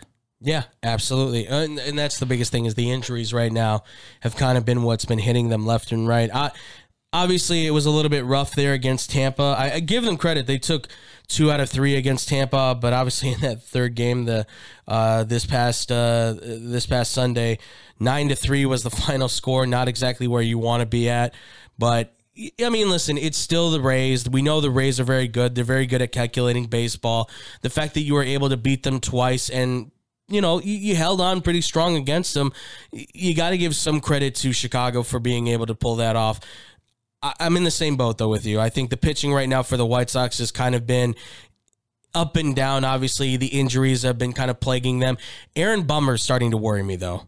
He's really starting to worry me in the bullpen because he's been giving up runs. He's been throwing a lot of softies, it looks like, left and right for this team. So I'm a little bit concerned about where he's at right now as far as pitching goes. But I, I, I also feel like he will at some point start to pick it up. It's just it's tough because obviously you you would hope that he was you're hoping that he was going to be one of the clutch guys uh, for the team. So I I get it. I understand that people are going to be frustrated with him. That people are not going to be as happy with that whole situation. But overall, I- mean, and I will say this too for the hitting. I think Luis Robert. You know, he's not, he's under 200 right now on the average. He did not have a good day uh, this past Sunday. He was 0 for 4 uh, in the lineup, but he's still, still an, an action starter for them, still playing very good out of his mind baseball. I mean, still very good defensively. Like you said, it's a small sample size. This team's just gotten started we'll see more where they're at as the season progresses on. I, I I don't know how you are, but I always say give it what thirty games, and you'll kind of get a good idea of where everybody's at.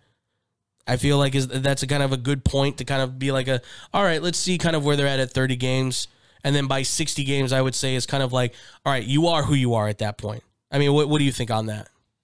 I, I know it's a long season, but it, it's just to me like I don't think there's anybody that's going to compete with them in that division. yeah, So I want to see how they compete against the upper echelon of the American League. Right. The Torontos, the the the Yankees. yes, Uh who else do we got? you know, I, sorry, American the- League. American League East, basically. Yeah, I, I pretty mean much. that's your upper echelon. They played great against Tampa Bay. Yeah, Took the series. I mean, And that's all. That's all you ever really. I, I say it every season, but Yeah. and people I think kind of slacken. If you can win more series and lose series, Right. you're to have a great season. I mean, you know, and I guess we got to throw the Angels in there too. And you know, they're six and four right now. Doing that CPR on the bat really worked for him. So I, I mean, he's improving. His his his hitting's getting better. So you know, he's three home runs, seven RBIs right now. So he's he's getting back there. I I, I do think that as far as the American League goes, the White Sox should be able to compete with the rest of them right now. I mean, to me, they, got the best. They got the best record in baseball because obviously they don't have that fourth loss on them right now. So you're going six and three right now. You're kind of sitting at the top. You've got a you've got a nice little outlook going for them. And like you said, the division at this point it's very weak. I, I've watched watching because here's the thing. I've watched now more of the division, just kind of analyze where the baseball scene's at the Twins look like they can be competitive, but they keep falling off at the very end. Like at by the by that seventh inning, they seem to kind of just lose some of their mojo. I don't feel it with Cleveland at all. You know, nice way to start it off, but I feel like they're just kind of it's Jose Ramirez and Shane Bieber, and that's it. And that kid Kwan, that's kind of really stepped up for them. That came out of the minors this year. Otherwise, I they really don't have much. I mean, Kansas City and Detroit, they are what they are. Detroit, I think, might be able to have a little bit of a push, but it won't be a threat. So, I, I, I mean, listen, like you said, it's early in the season. It's a small sample size of what we're looking at at this team right now. Obviously, not everybody's healthy. Once everybody's healthy and you get them back, you'll see the full force of this team. I think there's still, I, I'm still saying there's there's a good chance they'll go 95 wins on this season. They, I, I uh, think, I think there's a great possibility for them. that's a that's a good. I, I'd say that's a good good total. Yeah, because I the only other teams I feel like that are going to actually be like you said a threat is coming from the AL East, and that's going to be probably the Yankees and the Cardinals, or not Cardinals, sorry, the the Blue Jays. Yeah, Bird, you know, same thing. Um, they're all sitting in the tree chirping away, but I, I feel like the Blue Jays. I think right. I mean, listen, Vlad looks like he's going to be an MVP. He's playing out of his mind. That whole team looks like they're solid across the board. The Yankees, uh, they are what they are. They overpower people. That, but that's why, like, you look at the White Sox, like between them and the Blue Jays, they've built their team through trading and the draft. I mean, they've done a really good job developing their talent. You know, and, I think that speaks that will speak volumes for where this team is at. You know, and a, and a lot of that I, I would say also too is credit to the North Side. You know, and give some credit to the Cubs for that because they developed that whole system of developing the young guys, bring them up, get the veteran arms, and kind of work with that in the mix. And I, I, I think this team's going to be there. I, I don't, I don't. There's no doubt in my mind that they have, they have as best a shot as anybody to be in the World Series, to be at that level, playing for the championship series, things like that. I mean, they, they just they look clutch right now. They absolutely do. Yeah, ebbs and flows though. Like Right. like once again, great series against Tampa, but Tampa Bay's not playing well at all. And, and this happens in the beginning of the season too. This happens all the time with Tampa. They don't start off always that great, and then by the end of the season, it's like, how the hell did they get 92 wins? Like you, like I still don't understand it half the time. So I, I don't know. But yeah, like you said, it it it could go either way on this. You know, it's it's just the beginning of it. Yeah, uh, I I, I want to see the bullpen hold up. I want to see what this rotation looks like with everyone healthy. Yeah. There, there's a lot of variants right now that aren't a part of that White Sox team that Right. are crucial. Lance Lynn, Giolito. Mm-hmm. I really think AJ Pollock is going to be a huge contributor. Oh yeah. Well, I I still think you can use AJ Pollock as the reason to put Eloy Jimenez in the DH at some point. Yeah, Just to, I mean, not to take him off the field. It's not like he's been doing terrible. He's done his job. But I think at some point you're going to have to say, okay, we need to get more defense in the outfield. Uh, I also think too they're going to have to think about what to do at second base. Josh Harrison's fine. You know, Leury Garcia's fine. Having the guys there are fine. But you got to find somebody who can solidify that that spot at second base. And that might mean having to go get a shortstop that can convert to a second baseman or something. I don't know but I would like to see them kind of have have that guy in that spot that you can say, okay, he'll be there for the next two or three years or something like that. That's a, that's a, I think that's a crucial thing that they're missing at this point in time. I I mean, for you, David, I'll ask you this, and obviously to the fans too. Do you feel like there's a piece that the White Sox themselves have to go out and get? Do you feel like there's something that they might be missing that they may have to either trade for or move somebody up for? I mean, what what are you thinking? Uh, I second base. It's, that's, That's like the their one thing. That's their only like real kind of weakness is that second baseman. right. Um, but once again, you know, push comes to sho- shove late. I mean, you've got plenty of assets that you can get rid of to get a, yourself a legit second baseman. Yeah. Uh, other than that, there there's always need for relief. Right. Yeah. Um, whether or not you've got the best relief pen in the business or not, you're always going to want more. Yeah. I mean, case in point, last year they used him wrong, but they went out and got Craig Kimbrel. right. I'm going to beat that until it's dead. That's fine, man. I, I get it. I totally do. Well, here's I'll, I'll throw something because I didn't even think about this. Yoan Moncada did play second before he moved to third, and Jake Burger has been pretty good for this team so far at third base. And I don't know how much of Moncada's played second at this point. I would assume probably not a lot. But if he's more than willing to kind of convert to being a second baseman again and giving it a shot, I would assume his time at playing at second is still there, as well as his time at playing short also. What do you think about that move potentially saying, hey, Moncada, we're going to keep Burger at third. We're going to move you to second. You and Timmy are going to be sitting on there at second base, kind of controlling that territory. What do you think about that? Do you like that? Do you think that maybe to just keep him at third? What are your thoughts? I, I I I I don't know the ebbs and flows. It's got to be somebody that fricks and fracks well with Tim Anderson. Right. Tim Anderson's the guy that makes the, the butter churn, as they like to say on that south side. Okay. So, I mean, to me, it, it's all about who works best with Tim Anderson. Yeah. Yeah, it- chemistry is always key. I mean, people don't think about that a lot with baseball. I know it's kind of like you just plug in that player and stuff.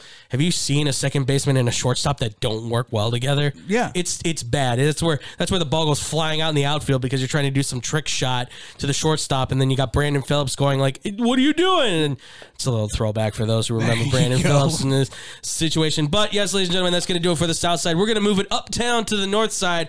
We're going to talk about them Cubbies and what's been going down in Chi Town right here on Sports Town Chicago's Blow the Whistle.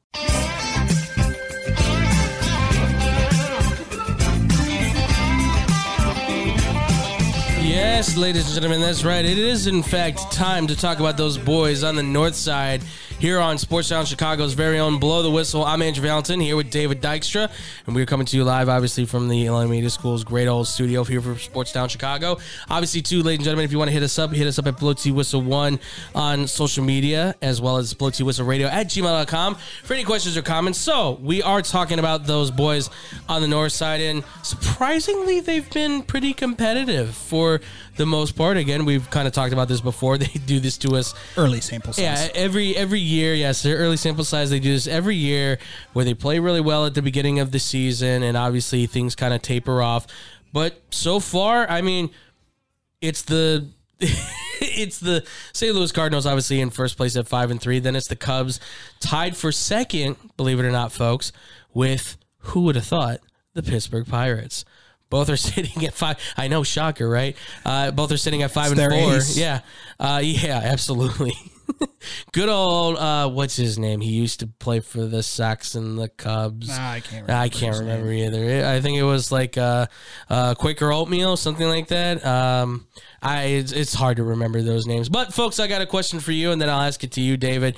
Uh, with the Cubs starting five and four, obviously as we've always said, it's been a pretty hot start. But do you think that there's a chance that the Cubs in this division of the of the NL Central, do, is there a possibility that this team might be off to such a good enough start that they might be able to compete with the rest of this division going forward? What are your chances? What do you see the record being possibly by the All Star break? Again, hit us up, blow two whistle one on all the social media. David, what do you think, man, for the Cubs? What are you feeling for them? Honestly, On all honesty, St. Louis is going to be St. Louis. I think Milwaukee's going to turn things around eventually. That pitching's their starting pitching is way too good not to. yeah. Uh it's going to be a battle between them, Cincinnati, and in Pittsburgh for three, four, five. Okay, so you're seeing them competing in that middle range, possibly to stay out of It the. could be. It could cellar. be. Well, it could either be middle range. It, it's one or the other. Mm. I, I don't see. Kind of like last year. Okay. Nice start. We're Yeah. playing well. We're in first place, and then all of a sudden, Ah, they like They fell out of the sky. they they wily coyoted it. Acme, yeah, yeah. So it, I want to see how this young pitching develops from mm-hmm. them. Steele has been fantastic so far, yeah, Steele and Smyly too. I will give credit to both of those and, guys. and, and Smyly, Smyly's a, a young veteran. Mm-hmm. this is what Yeah. I like to call young veteran. he he's young in the soul. Yes. Maybe not on the ages, but they both have a great ability to approach. They both have quality starts But with on these, their on their sheets. but with these pitchers, it's a lot of junk. right. It's It should get better as the weather gets warmer. Yeah, yeah. it- it- the the cold weather is certainly, I think, holding some of these guys back from wanting to fire it off. Because listen, when I'm not a major league pitcher, I never have been. All right, I pitched in in little league and I pitched in high school. But I'll tell you this: when the weather's cold and you've got to try to throw that ball as hard as you can, it sucks. Okay. It does, suck, especially if you've got like blisters on your finger or you've got like something going on with your shoulder.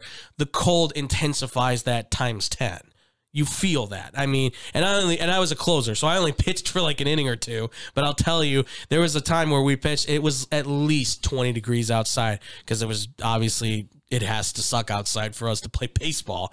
And I and then coach is like, "You're up," and I'm like, "I really don't want to. I'm freezing. like I just got warmed up. I'm just getting warmed up from the coat. Like I and I went out there, of course." I got nothing underneath, so I'm all sleeves out and everything, and you can tell I'm shaking like as I'm getting ready to go through the rotation, and it does suck. It's it's not easy, especially when what Hendricks I don't think is from. I I think he's from like the West Coast, possibly. I I don't quote me on that just yet, but I I mean I I think well most baseball players you like you get accustomed to the cold weather right? Or the warm weather, excuse me, because you go play in Arizona and all, in all these warm weather places. I feel like you should at some point play in the cold.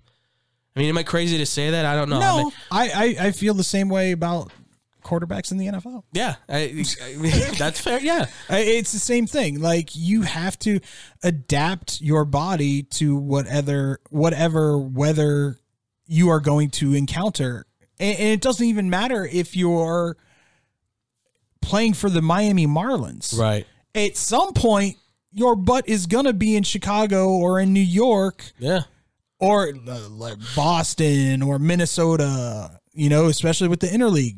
You're you're going to have those moments where you're playing in 45 30 yeah. degree weather. With the wind blowing at like forty-five or fifty miles an hour. and pop flies get hit and turn into home runs. Shut up. But that being said, you know, I I, I. I can I completely agree with you. Yeah. Like the, the this is something that that should be addressed by pitchers. Right. Yeah. You have to adjust with the uh, like you said, it will get better by the time we hit summer and spring starts to really kind of warm up more. You'll see these guys throwing. I mean, the hell, the Reds kid, what's his name, Hunter Greene. That dude's insane right now. He's 23 years old. He threw the most pitches of of 100 miles an hour or faster. It's incredible.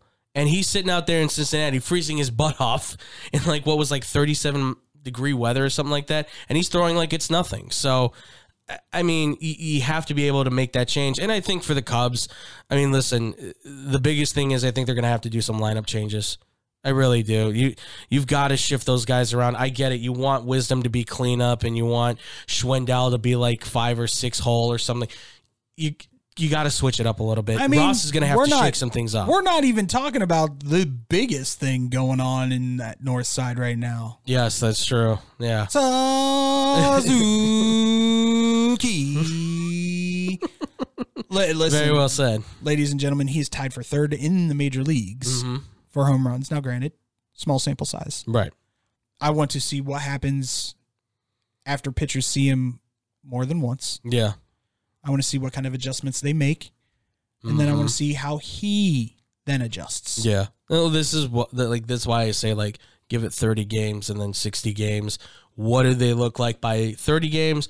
What are they going to be by 60 games? Cuz I feel like by that point you are who you are. Well, and not not just that, but like just like the Cuban players that come to the the states, Right. Typically get off to a pretty darn hot start because there's no tape on. Right. So how much tape is there out there of Suzuki? I mean, there's a fair. I mean, if you're getting that, the, But the pitching in Right. the It's different. It, it, it's different in that Japanese Right, league. It- exactly. It, truly is different. yeah, So how how do you then take that and, and figure out what where his holes are in his swing? Right. Does he even have a hole? I talked to Dustin Rhodes about this. I was like, because I haven't had uh, the chance to really like sit down and sit watch. down and watch. Yeah. Is I was like, is he slap shot Ichiro? Yeah. Or and, and Dustin looked at me and goes, No, he's he's legit swing Yeah. and can hit for consistency, can hit for contact, can hit for power. You know, he, he's he's a unique player. So it's gonna be very interesting to see what happens moving forward. Yeah, no, he, he- he- I was gonna say Ichiro.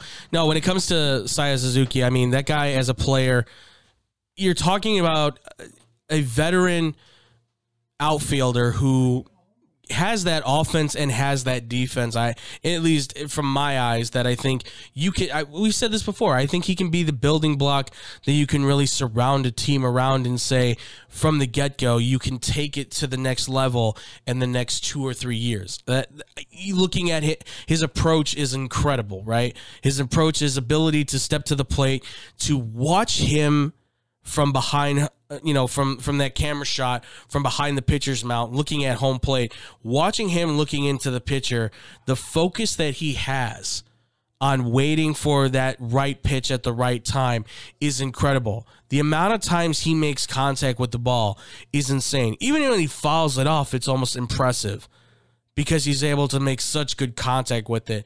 And I do think he could kind of be the renaissance uh, or if the return or whatever you want to call it of possibly bringing back the contact hitter, right? I mean, we're talking about guys right now who are all trying to hit for power, right? And certainly Suzuki has shown he can hit for power as well.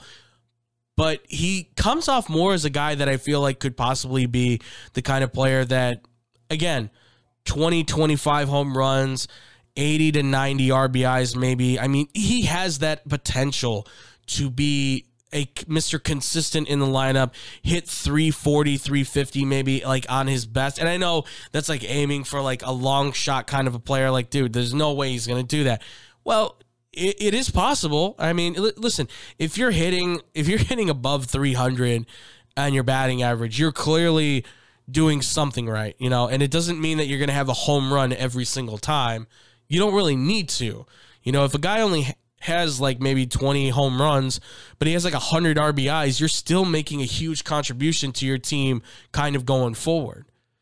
And when you talk about what the Cubs need right now, I mean, they've got a great team that collectively they can hit when they when they're on their best. I think a lot of guys right now are kind of in that offseason slump still trying to get back to it. But I think there's also a lot of guys at this point too that you can say all right, do we do we need to shift them around? Do we need to maybe bring the younger guys in? Do we need to shift the focus off? Because it's right now Suzuki should be like your main staple centerpiece to build around. He should be the guy that you say, how do we accent his skill sets to make this team better? Because he's hit. He's he's right now your go-to moment until you see what guy young guys like Ed Howard can do. You know, the young guy they drafted a few years back, or some of these other guys, or even uh, what's his name, uh, Jordan Hicks, Wicks, whatever it is, the young pitcher. Until you can get him in there as well. There's a lot you're going to have to invest in. There's a lot you're going to have to look at.